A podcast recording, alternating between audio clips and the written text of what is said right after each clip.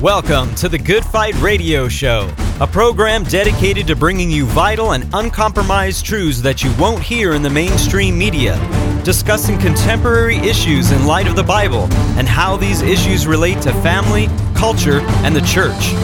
The heart of this show is to glorify Jesus Christ and expose the works of darkness as he is commanded in Ephesians 5:11. Now here's your host, Good Fight Ministries own Chad Davidson. Thank you so much for joining us on this special edition of the Good Fight Radio Show. With me, as always, is the president and founder of Good Fight Ministries and pastor of Blessed Hope Chapel in Simi Valley, California, Pastor Joe Schimmel. How are we doing today? Doing great, brother. Yeah, excited about this one uh, with you guys uh, because we have with us today Dr. Ken Wilson, who is an MD, yes, a medical doctor, and he also holds a doctorate in philosophy from the University of Oxford. He practices medicine as a board certified orthopedic hand surgeon, and he is the author of The Foundation of Augustinian Calvinism, where he writes in his introduction although it may appear to be an impressively constructed building, a systematic theology is only as good as its foundation. Protestant Reformed theology in the 16th century was built on Augustine's foundation through Martin Luther and Calvin. This book explores Augustine's conversion from the traditional Christian view of free choice and salvation, battling Stoic and Gnostic determinism, back to his prior Manichaean view of divine, unilateral, determined of etern- determining of eternal destinies. So, with all of that, we want to welcome Dr. Ken Wilson to the show. Thank you, Joe and Chad. Good to be here. Well, I, I, know I'm excited about this. I had told Joe this as well, and I told you this before show that I was able to go through all of the chapters in this book, starting introduction and even going through on your conclusion as well with a number of young men, and they were just enamored. It was it was one of those books that we were like, this is this is fun to really get into this. And I know Joe himself has been talking about this subject a lot, so we were blessed by it. I know Joe has a little bit of a, a more background to that as well. Yeah, uh, praise the Lord, uh, Dr. Ken. Praise God for your uh, visitation here, and we just are so excited about uh, what you're going to share. You know, I'd actually been praying. You're an answer to prayer uh, in regard to these uh, two books. I'd been praying for years that you know I've done a lot of work on the subject of you know Calvinism as far as refuting it. As a young Christian, you know, you talk to Calvinists and so forth, and there's a very and we love we consider you know Calvinists our brethren and so forth, but we consider the idea that God you know has predetermined the greater mass of humanity for His own pleasure to hell with by I mean, and, and, determined every sin they commit and then blames them for it, it, to be incredibly heinous and unworthy of our God, you know? So, one thing that perplexed me early on uh, as a new Christian, and this is the question I'll ask you in regard to your research, uh, when I was would combat Calvinism, I'd use scriptures like Matthew chapter 27. We're talking, you know, I was, you know, almost 40 years ago, Matthew 27, or sorry, chapter 23, I believe, verse 37 to 39, where Jesus said to you know the Jewish leaders how often I would gather together your uh, you know gather you together your children as a hen would her chicks, but you were unwilling. You know, in my old Scofield Bible back then, I had I would have would have underlined, and you were unwilling underlined, and I, and then I was I was amazed when I went to the early church fathers as a new Christian and bought the Ante-Nicene fathers, thinking what did they believe? And I saw Irenaeus using the same scriptures, and the perplexity hit me in regard to because at that time I didn't know the context. I was reading, I was wasn't conversant with the ante Nicene fathers. I was re- reading his Against All Heresies, and Irenaeus became one of my favorites early on. And I was amazed. I was like, wait, it sounds like he's talking to Calvinists, but I knew that was a later development. And then I started studying Gnosticism. I've done uh, several works on Gnosticism since, and I was blown away. But what was amazing, I saw there was a lot more akin to Calvinists, uh, you know, truthfully and rightfully being called semi Gnostics in a way when you go from his Manichaean Gnosticism to Calvin a thousand years later and Calvinism than many evangelicals today being called semi Pelagians, yet that term never stuck. And I thought, wow, this history has not gotten out. And I've got a couple books similar to yours, but not similar at all. Very inferior, not nothing against the, the books I've got on this subject that came prior to you. But when yours came out, and I, I got the foundation of Augustinian Calvinism first, and then I got your uh, the one that uh, it came from your, your your dissertation from Oxford, and uh, just amazed. I mean, I was like, wow, this is quite amazing. Can you tell us why we're finding? I just thought this would be a great first question. And, and please feel free to elaborate. Could you tell us why we're finding quotations from the early church fathers against the Gnostics and the Stoics and so forth? Uh, and, and, why we're finding them, and that they're similar refutations that we would use today when we're trying to convince our Calvinistic brethren that God is not as you're portraying him. Uh, sure, Joe. Uh, first of all, let me say that when I was reading through this stuff and all the early church fathers read them all, uh, all of Augustine's works, my wife would uh, be sitting in the living room and she and I go, "Wow, look at this!" You know, she, I mean, I just did it all the time because it was sort of like you. I mean, it was a revelation to me. I go, "No wonder there's a problem here. Look what happened. Here, here's where it happened. Here's the problem." So the the bottom line is that the early Christians all the way up through 400 were battling Stoicism, Gnosticism, and Neoplatonism. And all three of these views are highly deterministic. That means they believe that God ordains every particular event in the universe, good or evil. Nothing could be better than it is because the micromanaging God has it all under control. And the Christians absolutely refuted that view one after another, 100% of them that wrote on it, because it's a non relational God. The Stoics, Gnostics, and Manichaeans had a non relational God. And the Christians were saying, wait a minute, our God is a relational God. He doesn't just arbitrarily assign people to heaven or hell. He actually loves everybody, wants everybody to come to him, and he only does that based on foreknowledge of what they're going to do. Uh, and that I'm not the only one saying that. I mean, you look at anyone who's not a Calvinist, and they will say, yes, that's exactly what happened. Yeah, you know that's that's really interesting because I wanted to bring up uh, one of the quotes that I had recently been watching. It was actually for an entire another subject, but I was watching a sit down, and Dr. Michael Haykin was talking specifically about. He was asked, "Hey, do we see in the early church? Do we see the five solas being taught?" But what he actually asked answered back was concerning the the tulip and and specifically particular redemption. And his argument was eerily similar of some others I've heard come against your work as well.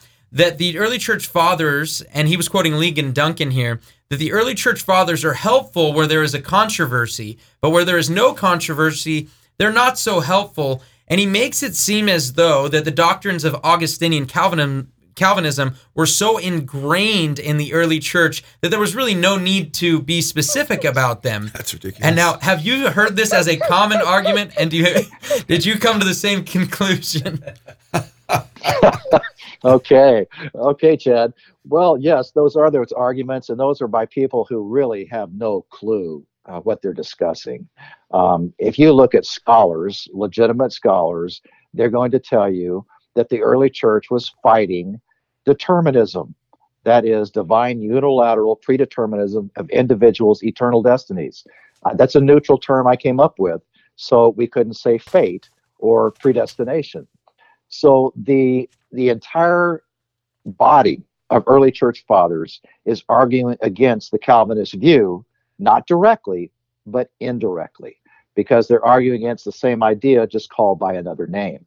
So when they make those kind of claims, they are, you know, they're closing their eyes, stopping their ears, and saying, "We're going to believe what we're going to believe, regardless of the facts." Yeah, amen. Uh, there are some Calvinists like Torrance who tries to make the early church fathers somewhat reformed, but uh, he'll also admit that you know a lot of these, a lot of the tulip wasn't there. But uh, there's Calvinists like John Jefferson Davis. He's you know professor uh, in a Journal of uh, Evangelical Society. Uh, he states that uh, some of the, that he'll mention, for instance, the common view of eternal security that came out later was not taught for the first 1500 years of church history. So then you have guys like James White and others wanted us to believe that, you know, a lot of the people in the early church had Calvinistic tendencies. Well, you, you probably know that I have a uh, little podcast with uh, Soteriology 101 with Dr. Leighton Flowers. Yeah, very James good, by the way. so thank you. Your your your reader or your listeners are welcome to uh, to t- tune into that. That's and, worth uh, watching, listen. brothers, sisters. yeah, I mean he's just clueless. I'm afraid, and his defenses are horrible. Um, I think if you just listen to it objectively, you'll find out that that no, even his own people. I mean, you look at Warfield, you look at the big names in Reformed theology. They admit Augustine's the first one to come up with this, and you have to be, you know, dealing under the table to find early church fathers that believe tulip. It, it just doesn't happen. They they are arguing against it, not for it. Amen. You know, and, and one thing that I, I've seen a lot online uh, specifically, and even in that, that same interview I was speaking about earlier uh, with Dr. Haykin, And by the way, we are with Dr. Ken Wilson, uh, the author of Augustinian, the Foundations of Augustinian Calvinism. And you also see if you're if you're watching uh, with us on on Patreon, you'll see the the other book here uh, from his. Now, am, am I getting this right? Is this the doctoral? When I read Augustinian's conversion from traditional free choice to non-free free will, is that a, a dissertation? Is that correct? That's correct. Okay. Uh, at Oxford, at Oxford, the the uh, DPhil there is a dissertation. Here, it's a THM that's a dissertation, but at Oxford, they have to be different. You know. So yes. I, well, you know, before the show, I was like, "Is this a is this dissertation or is this a thesis?" I don't want to get this wrong, you know. So I, yeah. you know, I'll just yeah. wait till it starts and I'll ask you. So right. so perfect. But one of the things that specifically, there's a specific work that they all end up pointing to concerning. Hey, we see you know the, this doctrine, the tulip, really in the first you know in the first four centuries as well. And it's Jonathan Gill's work, and maybe you could speak a little bit uh, about that and some of the quotations, because as I said, who I mentioned, Dr. Michael Haykin earlier said he found those very convincing. That the the quotes that he used from the early church teaching what would we we would call the tulip nowadays or Augustine and Calvinism are really convincing. Did you did you find Jonathan Gill's work convincing on this subject? well, I was absolutely convinced he was clueless. That that was how I was convinced that he is taking things out of context. He does not know the early church fathers well, and he's reading into it his own theology instead of what's there. Again, no, and I mean no scholar believes that the early church fathers taught tulip. You have to be a Calvinist to find it there. You have to put on your Calvinist glasses and read it with those lenses to find it because it is not there. Yeah, amen, brother. You know, it's interesting. Uh, you have a in chapter five of your dissertation, uh, you have a you know a whole section on you know early you know the anti-Manichaean works. But and I wanted to ask you about that. But I thought before we do, just for the sake of the audience who's not really conversant with what happened in the early church fathers for the first few centuries and how Augustine became a was a Manichaean Gnostic for and I always you know you know read the historians nine years and you you've convinced me that it was ten years that he was Manichaean Gnostic. Anyway, can you get into drawing a line from Manic from uh, a you know Augustine as a Manichaean Gnostic and then his life and actually hold, upholding the view of the early church fathers for the first you know, some would say the first 10 years, but you brought out things I'd never seen before, which I thought were great. I've seen in in no book, brothers and sisters, you want to grab Foundations of Augustinian Calvinism by Ken Wilson because it'll it's just a small read, it'll blow you away if you want to graduate to the the bigger book. it's far more in depth and, and it's and it's awesome. But uh, many people are unaware of how you had basically you could draw a line from Manichaean Gnosticism through Augustine to Calvin. And if you could, but the point I was and then we can maybe get into some of his anti-Manichaean works, showing that he first revolted against Manichaeanism until after his, you know, debates with Pelagius and so forth. And it wasn't to what I think like 412. Uh, and you've proven that he actually re- redacted, or I should say, edited some of his earlier works. So can you first set this, establish for the person who's like new to this conversation, how this trajectory took place of this Manichaean, Stoic, Neoplatonist determinism through Augustine and to Calvin? Sure. Um, Joe, the answer is that Augustine was trained in Stoicism uh, at an early age. That was his philosophy. And he remained a Stoic uh, throughout his life as far as that identity of a micromanaging God.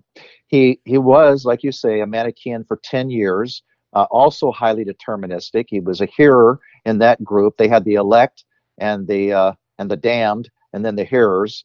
Um, and then he was also a Neoplatonist. In fact, that's what helped him come helped him come to Christianity. Uh, was a Neoplatonic view where he learned from Ambrose in Milan, Italy.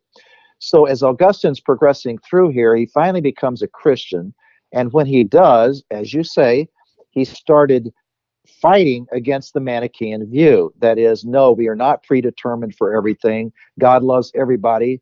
Uh, he doesn't just arbitrarily uh, awake the dead soul from sleep and infuse grace and faith uh, in order to be saved. That, that we as humans actually have a choice to believe in Christ. So he's arguing all that intensely for, for 15 years, he argues that.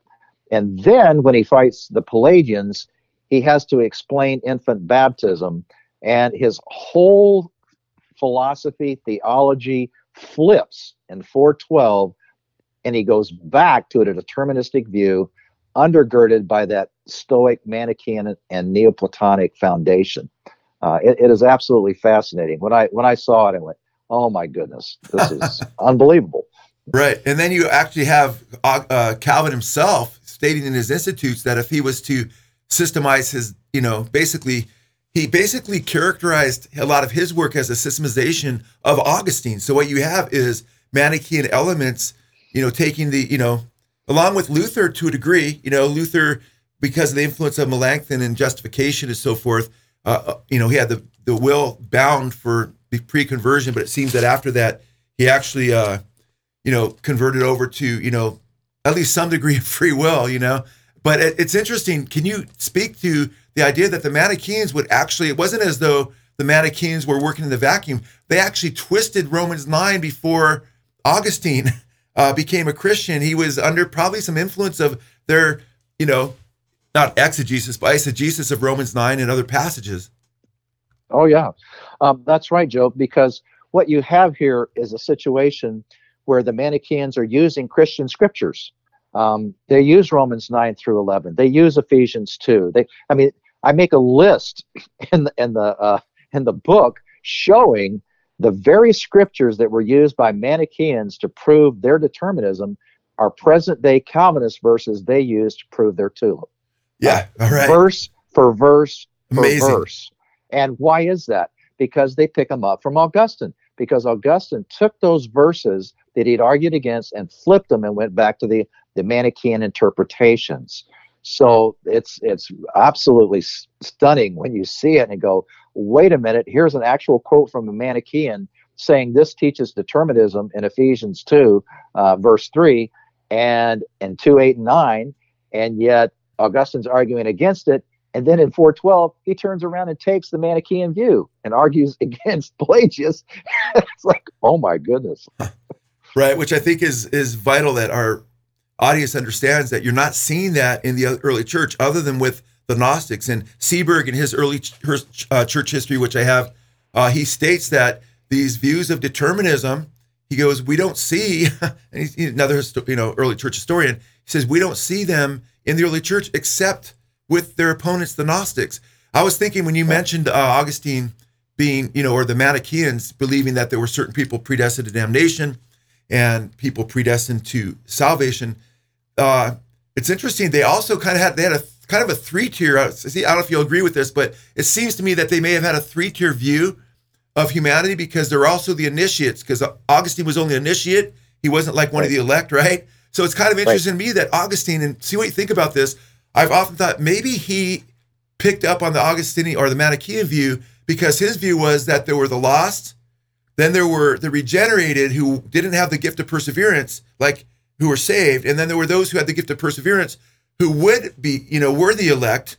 And he seems to have a three view view eh, of salvif, you know, salvation history and humanity, similar to the Manichaeans. Um, yes, so that's also an interesting point, Joe, because as he is working through this, his he was a hearer, uh, which is an initiate, you know, somebody who's in training basically uh, to be a Manichaean. And when you get to the um, whole idea of the um, people who are born again by water baptism, even infants without faith are born again by being dunked in the water, uh, then they're regenerate. And he had to explain okay, if they receive the Holy Spirit, which he says they do, at water baptism, they receive the Holy Spirit, even as an infant. Why do some infants go on and lead great stellar lives for mm. God and others fall away from the faith completely. So he had to answer that by saying, well, obviously, God does, has to give a second grace of perseverance. And this gift of perseverance is the difference between people who persevere and people who fall away. So Calvinism, with their understanding of perseverance of the saints, had to tweak that quite a bit to get to where they are today. yeah, you know, and one of the things I've been I've been wondering about this because you you specifically talk about hey he switched these views, but a lot of people say hey I look at his works and I see it in other parts of his works as well. And what would you say to someone who said hey earlier in his works we see determinism as well?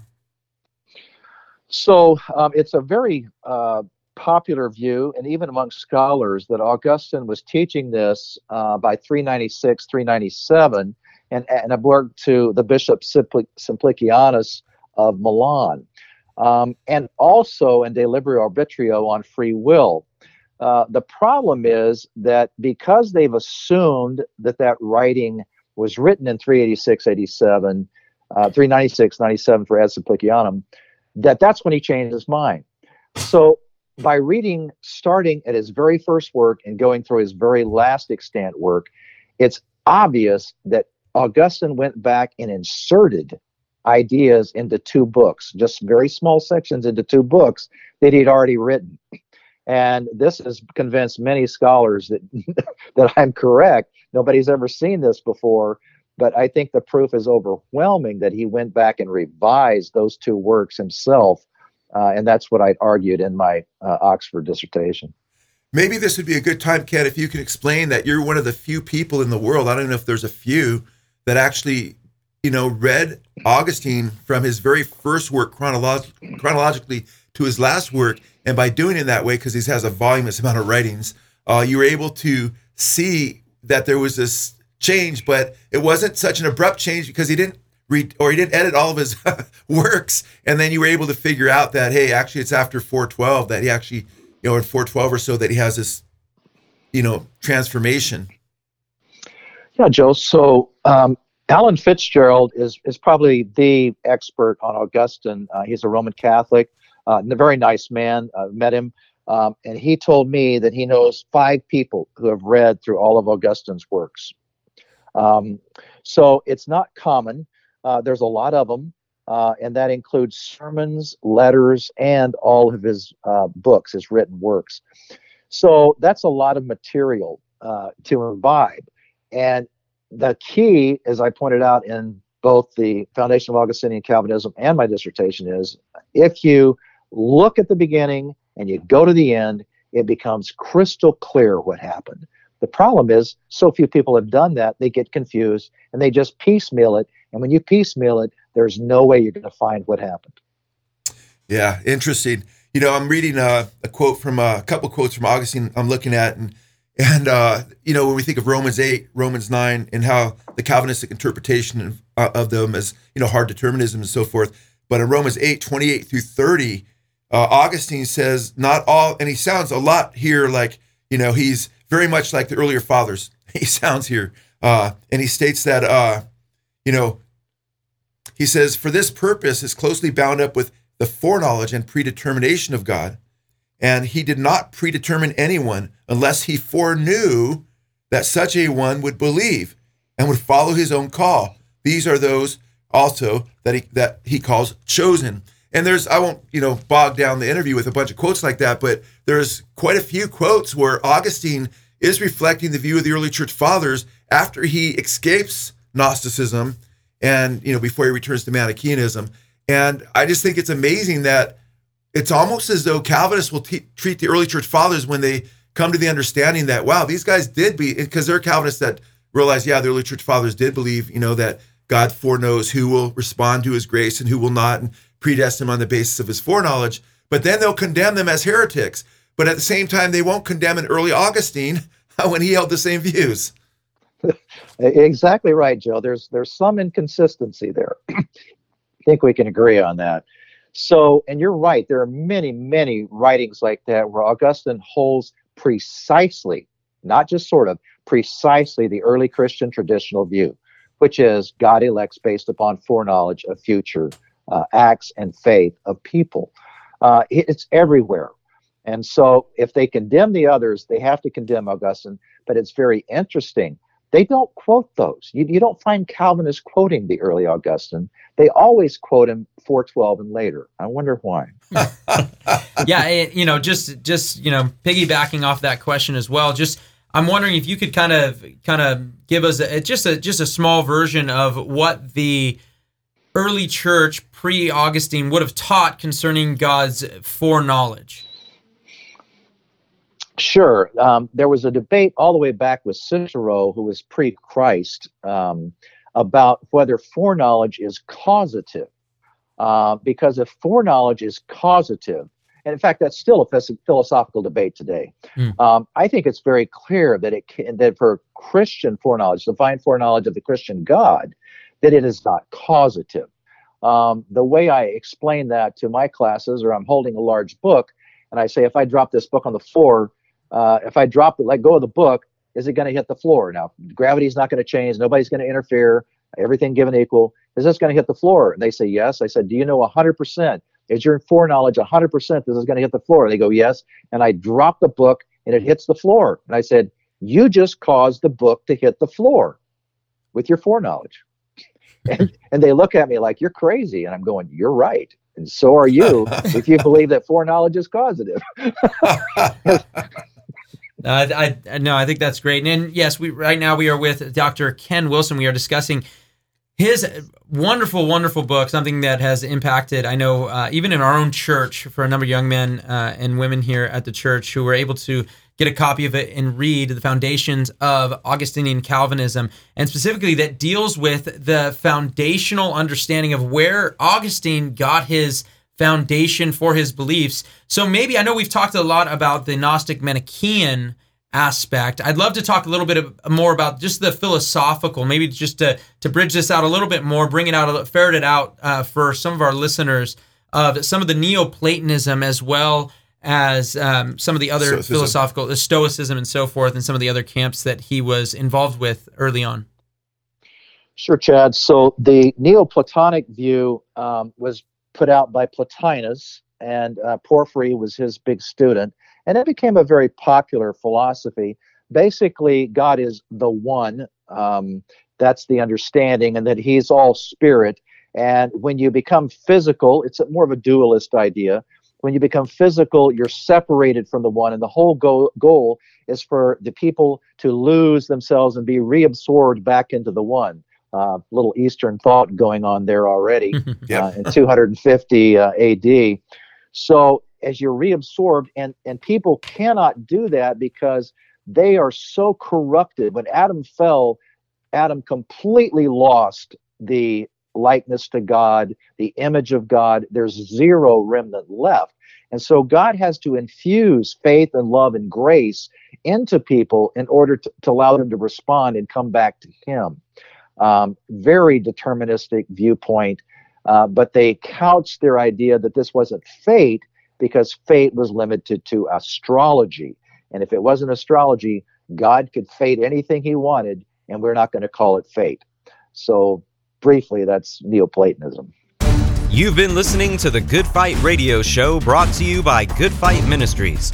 If you're blessed by this show and would like to partner with us, please consider visiting our Patreon page at patreon.com slash goodfight. Or you can write to us at P.O. Box 2202, Simi Valley, California 93062. Or call us toll free at 1 866 JC Truth. That's 1 866 528 7884. We hope you'll tune in next time on the Good Fight Radio Show.